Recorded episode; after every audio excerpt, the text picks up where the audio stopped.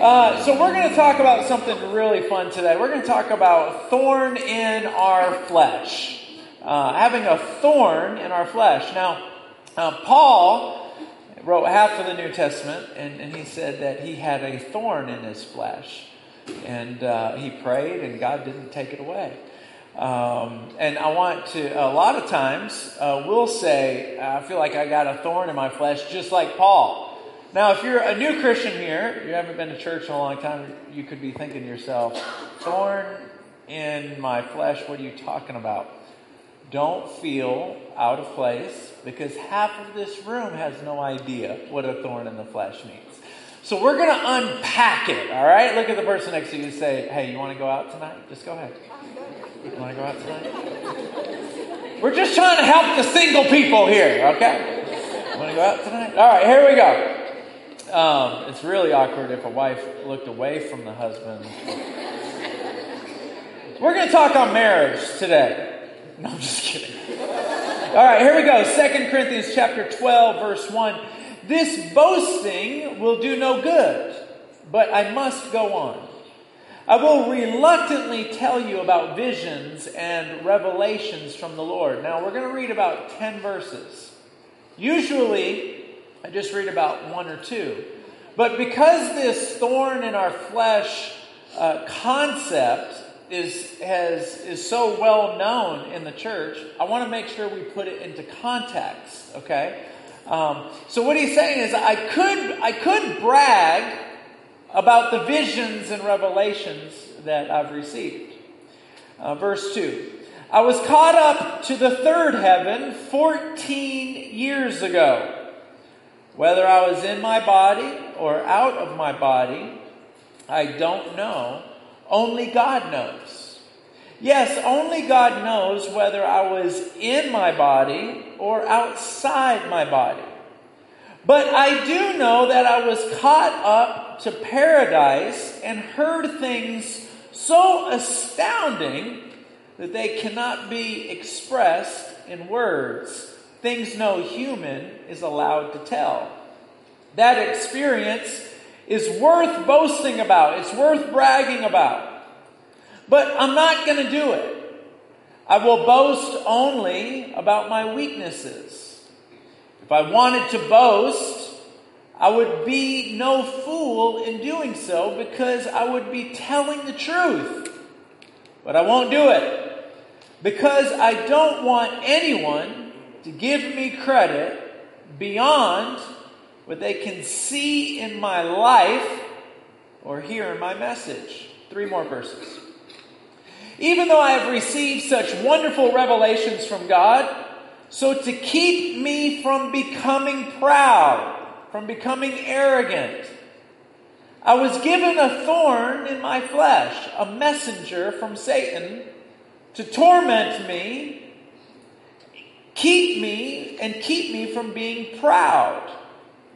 Three times I begged the Lord to take it away. Each time he said, My grace is all you need. My power works best in weaknesses. So now I am glad to boast about my weaknesses so that the power of Christ can work through me. That's why I take pleasure in my weaknesses and in the insults, hardships, persecutions, and troubles that I suffer for Christ.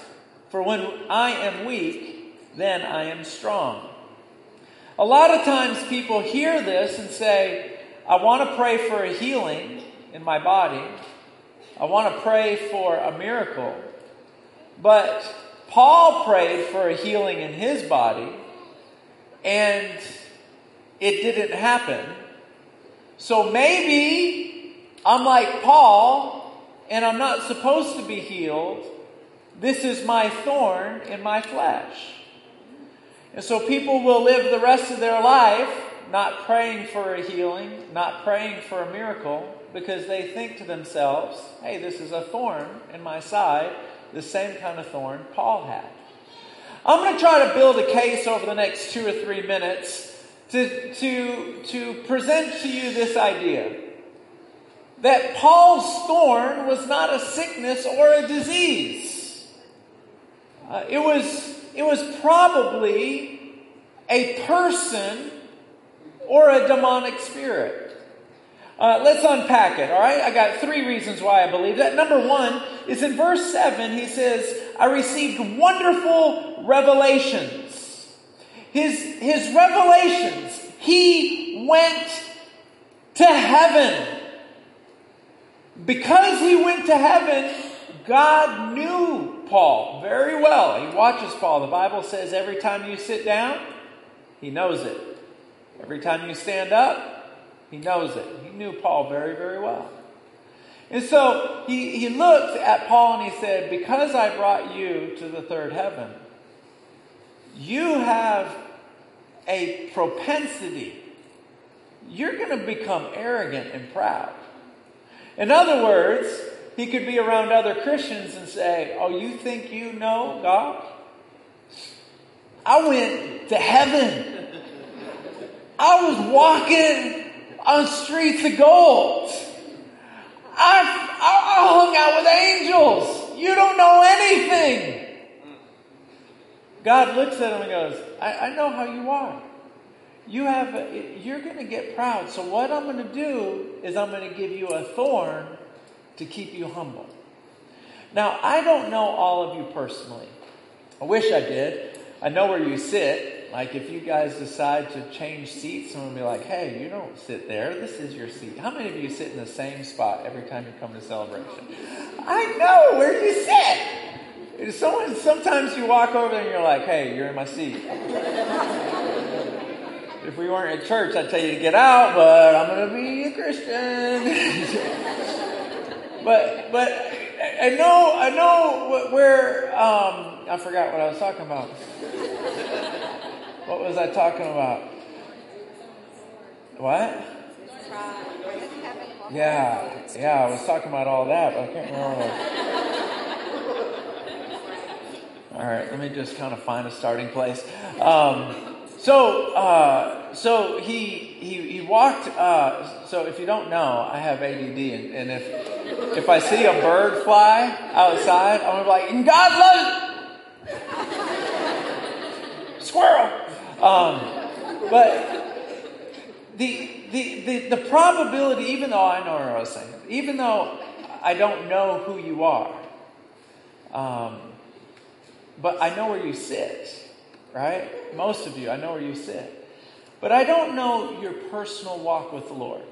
And, but I'm, I'm betting that you haven't had a revelation with God, a moment with God that is so great that you have a, a propensity, a possibility of you getting arrogant and proud about it. I'm guessing that you haven't experienced heaven in a way that now you have a chance of getting arrogant.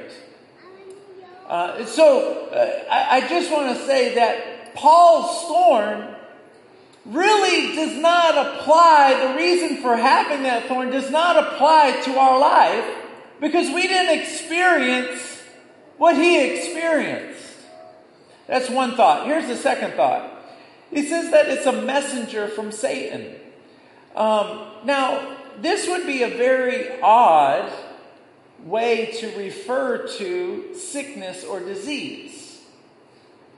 If he had a sickness, if he had a disease, it's a very odd choice of words to say a messenger from Satan has come to be a thorn in my side. A messenger would be more, uh, that context would be more appropriate to be referring to a person, maybe a demon or a fallen angel.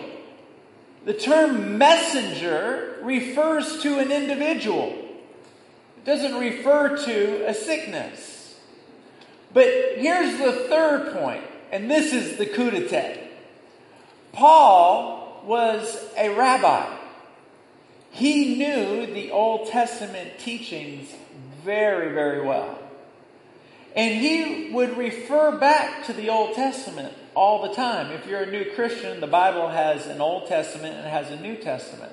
The Old Testament was written thousands of years before Paul was ever born. he would refer to the Old Testament. The Old Testament talks about a thorn in their side three times. And this is what it says. It reads like this. In Numbers chapter 33, verse 55, it says, Do not drive out the inhabitants of the land. Oh, no, if you do not drive out the inhabitants of the land, those you allow to remain will become barbs in your eyes and thorns in your sides. They will give you trouble in the land where you live. Here's the second reference Joshua chapter 23, verse 13. Then you may be sure that the Lord your God will no longer drive out these nations before you. Instead, they will become snares and traps for you, whips on your backs and thorns in your eyes until you perish from this good land. That's two examples of thorns referring to people not sicknesses. Here's the last one Judges chapter 2, verse 3. Now, therefore, I tell you that, uh, now, now, therefore, I tell you that I will drive, I will not drive them out before you. They will be thorns in your sides, and their gods will be a snare to you. That's three examples of a thorn in your side referring to people not sickness. And so if you ever hear a Christian say, I don't know if God is going to heal me, because he didn't heal Paul when Paul had a thorn in his side. We're not talking, the thorns were people. Now, if you go to work tomorrow, how many of you are in high school? Raise your hand if you're in high school. Okay, raise your hand if you are out of high school and you work. Okay, Raise your hand if you live at home. No, I'm just kidding. Watch this. If somebody sees you at school or at work or at home and you're checking the mail and somebody says to you, Hey, you're that Christian. Hey, John the Baptist. Hey, Mother Teresa, you want to pray for me? and they're mocking that you're a Christian. That would be a thorn in your side that person who's mocking you. So you believe in God? You can't see him? You don't know anybody who has ever seen him? Christians are idiots. Oh my, you're an idiot. You're an idiot. That would be a thorn in your side. The people who are thorns in your side. I was talking to somebody after service and they said, um, Would a mother in law be a thorn? Like, I've never met your mother in law, so I don't know. I don't know. Um, there's three things that I, would like for you to consider whenever you have a thorn in your side somebody that's bothering you, somebody that's afflicting you. And even though I'm talking about thorns in our side, I want to also say sometimes if you have something that you strongly desire and has nothing to do with people, these three action steps will help tremendously. Number one is fasting. Uh, fasting is whenever you push food away.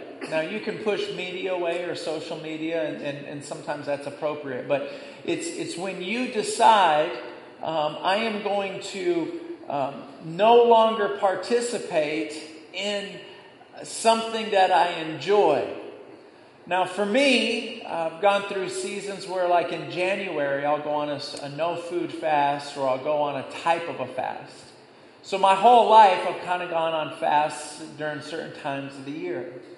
Now I'm in a season, I don't know how long it'll last, where I fast as a part of my lifestyle. On a Monday, I'll just fast. On Tuesday, I'll just fast. Sometimes I'll go Monday, Tuesday, Wednesday.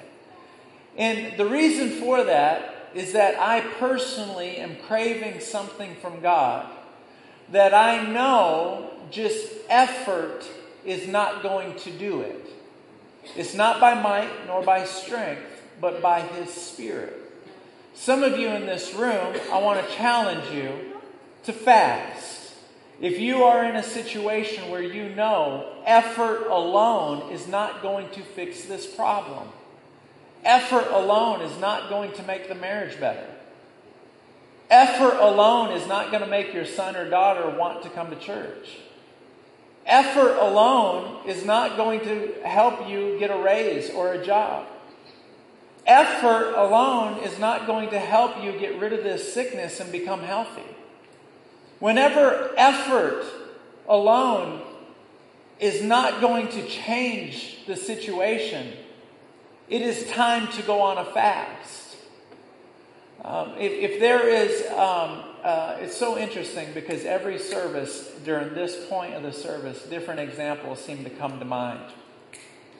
And in this uh, service, for some reason, um, my mind is going to a secret sin that you know is not holy. If you're addicted to pornography, if the things of God bore you. Whenever I see somebody looking at their phone in church, I always assume that they're on the Celebration Church app taking notes. Um, I always assume that. But if the things of God bore you so much that you're just like looking at sports, for example,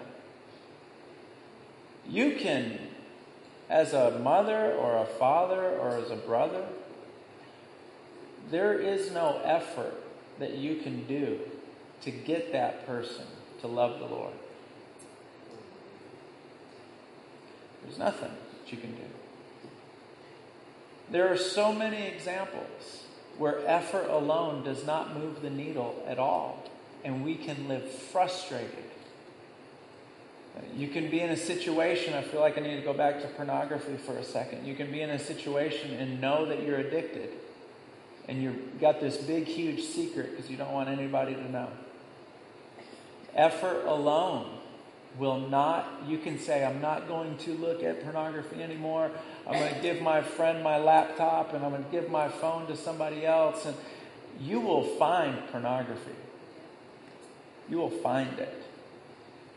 And anytime you find yourself in a situation where effort alone does not change anything, because you've already put forth the effort, so you already know, you need to go on a fast.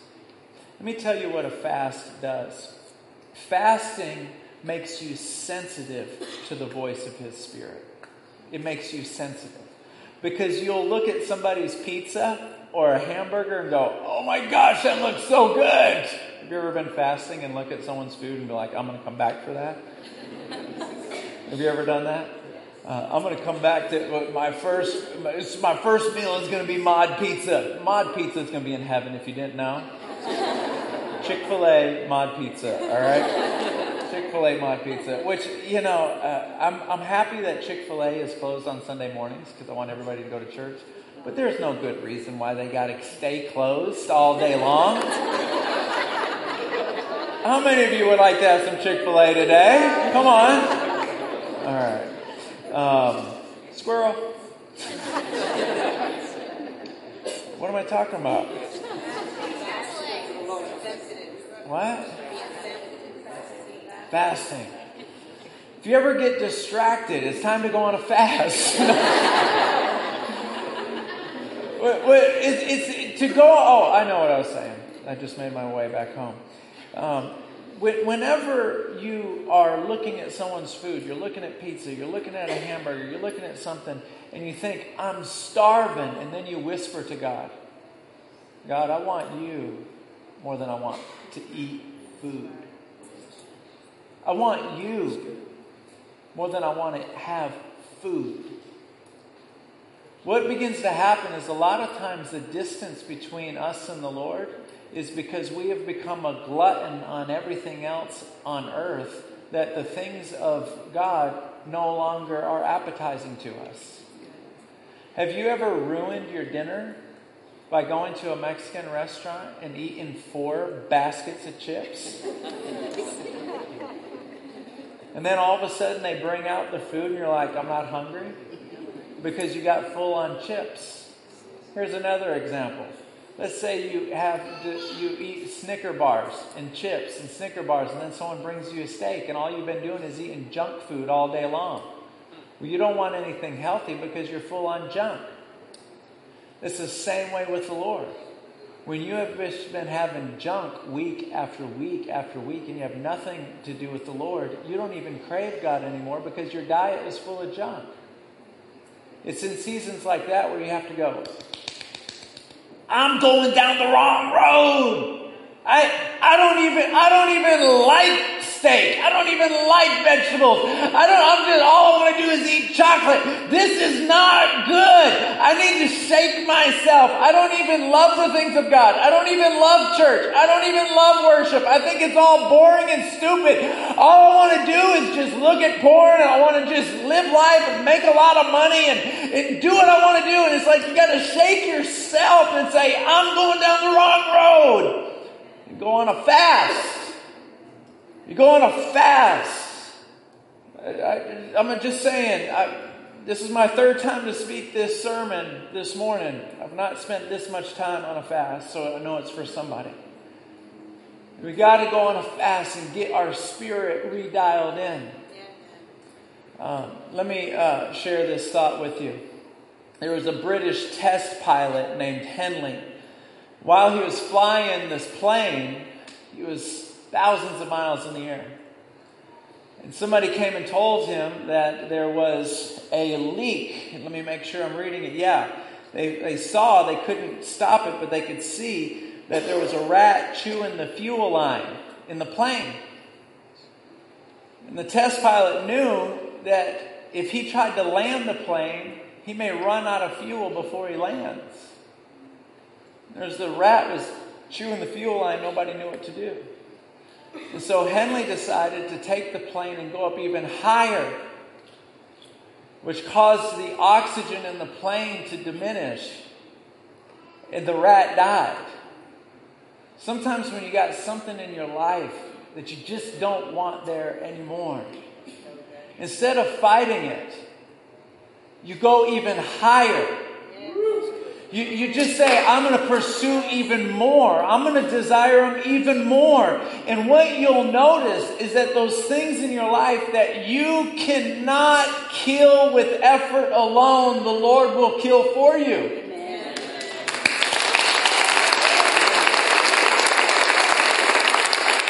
I got two more thoughts regarding this whole mindset of having a thorn in our flesh. Action item number one is fasting. Action item number two is imaginations. Sometimes our imaginations, the things that we think about, it takes us, you, you know where your life is going um, whenever you take a closer look at what you think most about. What you think most about is what develops your world. And so a lot of times hell will come in and begin to draw your thoughts to a bad direction. Uh, sit there laying in bed thinking about things that make you feel depressed, that make you feel down, that make you feel discouraged. And, and as those thoughts go that way, you wake up the next morning and your self image is a little bit lower, your self confidence is a little bit lower because of all these imaginations, all of these thoughts. And the Bible is abundantly clear that we got to stop those thoughts. Because as your thoughts go in that direction, you know, my daughter is never going to get saved. My, my marriage is never going to get better. As our thoughts go in that direction, it, it become, it gets a hold of us. Um, I, there's a guy by the name of Charles Spurgeon that I love. He was alive over 100 years ago. They called him the Prince of Preachers. And he went up to his grandfather when he was just a little boy and he goes, I think I'm going to hell. He goes, Why do you say that? He goes, You love the Lord. Why do you think that? He goes, I just keep thinking that I'm going to hell because I've done too many bad things. And his grandfather said, When you have these thoughts, um, and let me make sure I quote it because it was so powerful the way he said it. He goes, When you have these thoughts, do you take pleasure in those thoughts? Let me just pause for a minute. When you're laying in bed and you can't sleep, are you taking pleasure in those thoughts? Whenever you think that you're believing for a healing and then all of a sudden you start getting discouraged, here's the principle if you do not take pleasure in the thought, the thought is not from God. If you do not take pleasure in it, it may be from the devil. If it makes you feel down, if it makes you feel depressed, if it makes you feel discouraged, if there is no hope in the thought, I want you to know that that thought may be from Satan. I can guarantee you it's not from God.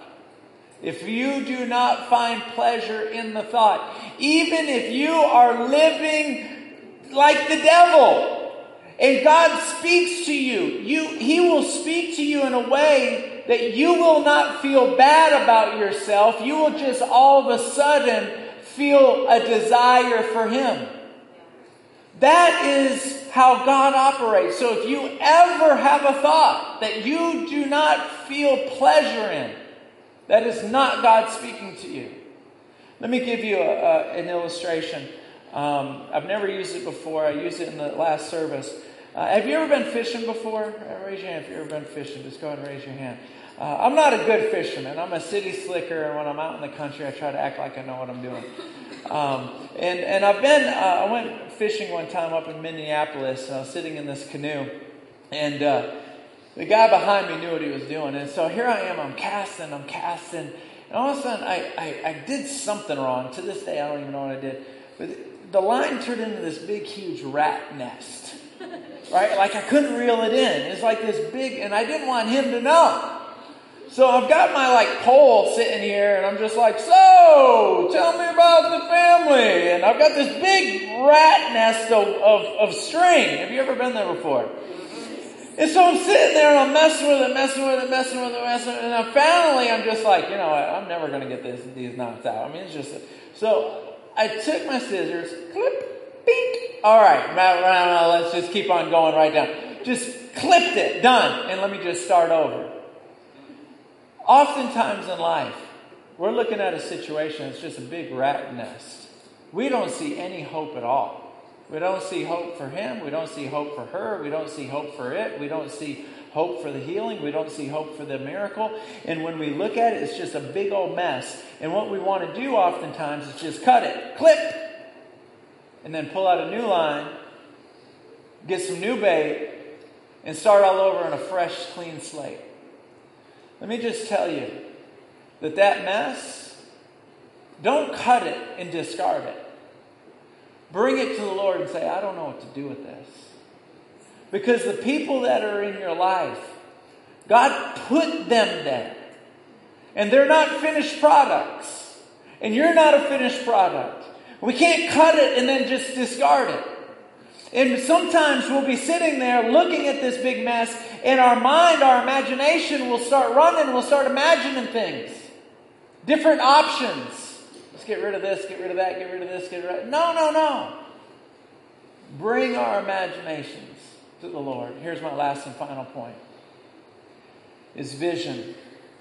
Almost every single message I preach, at some point in the message, I find myself passionately trying to persuade and encourage a really intimate, close walk with the Lord because that's what I'm most passionate about. Um, I want that vision for God, the vision for the things of God, to burn in your soul. I want it to burn in you. I'm going to tell you one antidote and then I'm going to close, and, and hopefully that this will kindle the fire a little bit. You ever make a fire and it's starting to go out, and so you you ever do that?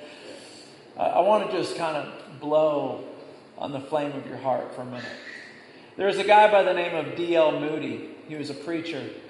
He was a powerful preacher. The Moody Bible Institute up in Chicago was built after him.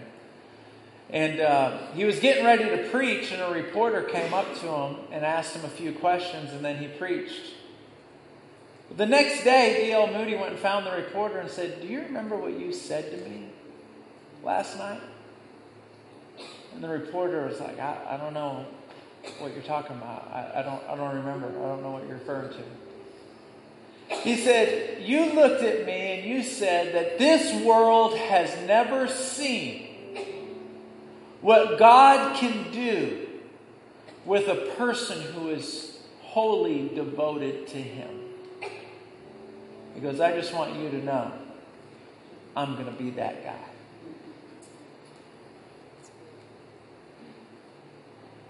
I'm going to tell you your personal world, your family, your friends, they have never seen what God can do when a person is completely devoted to Him. Let me say it another way.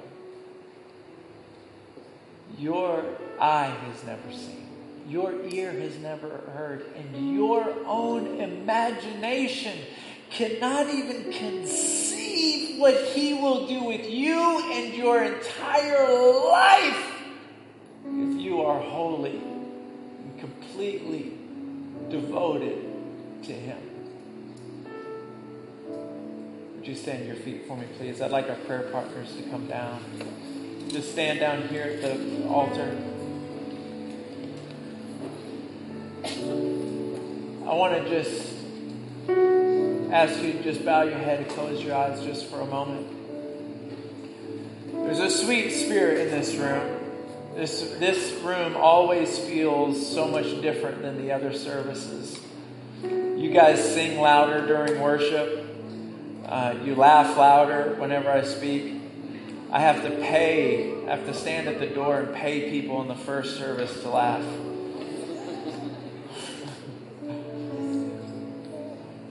But you guys are so interactive. You have so much energy. You're so much fun.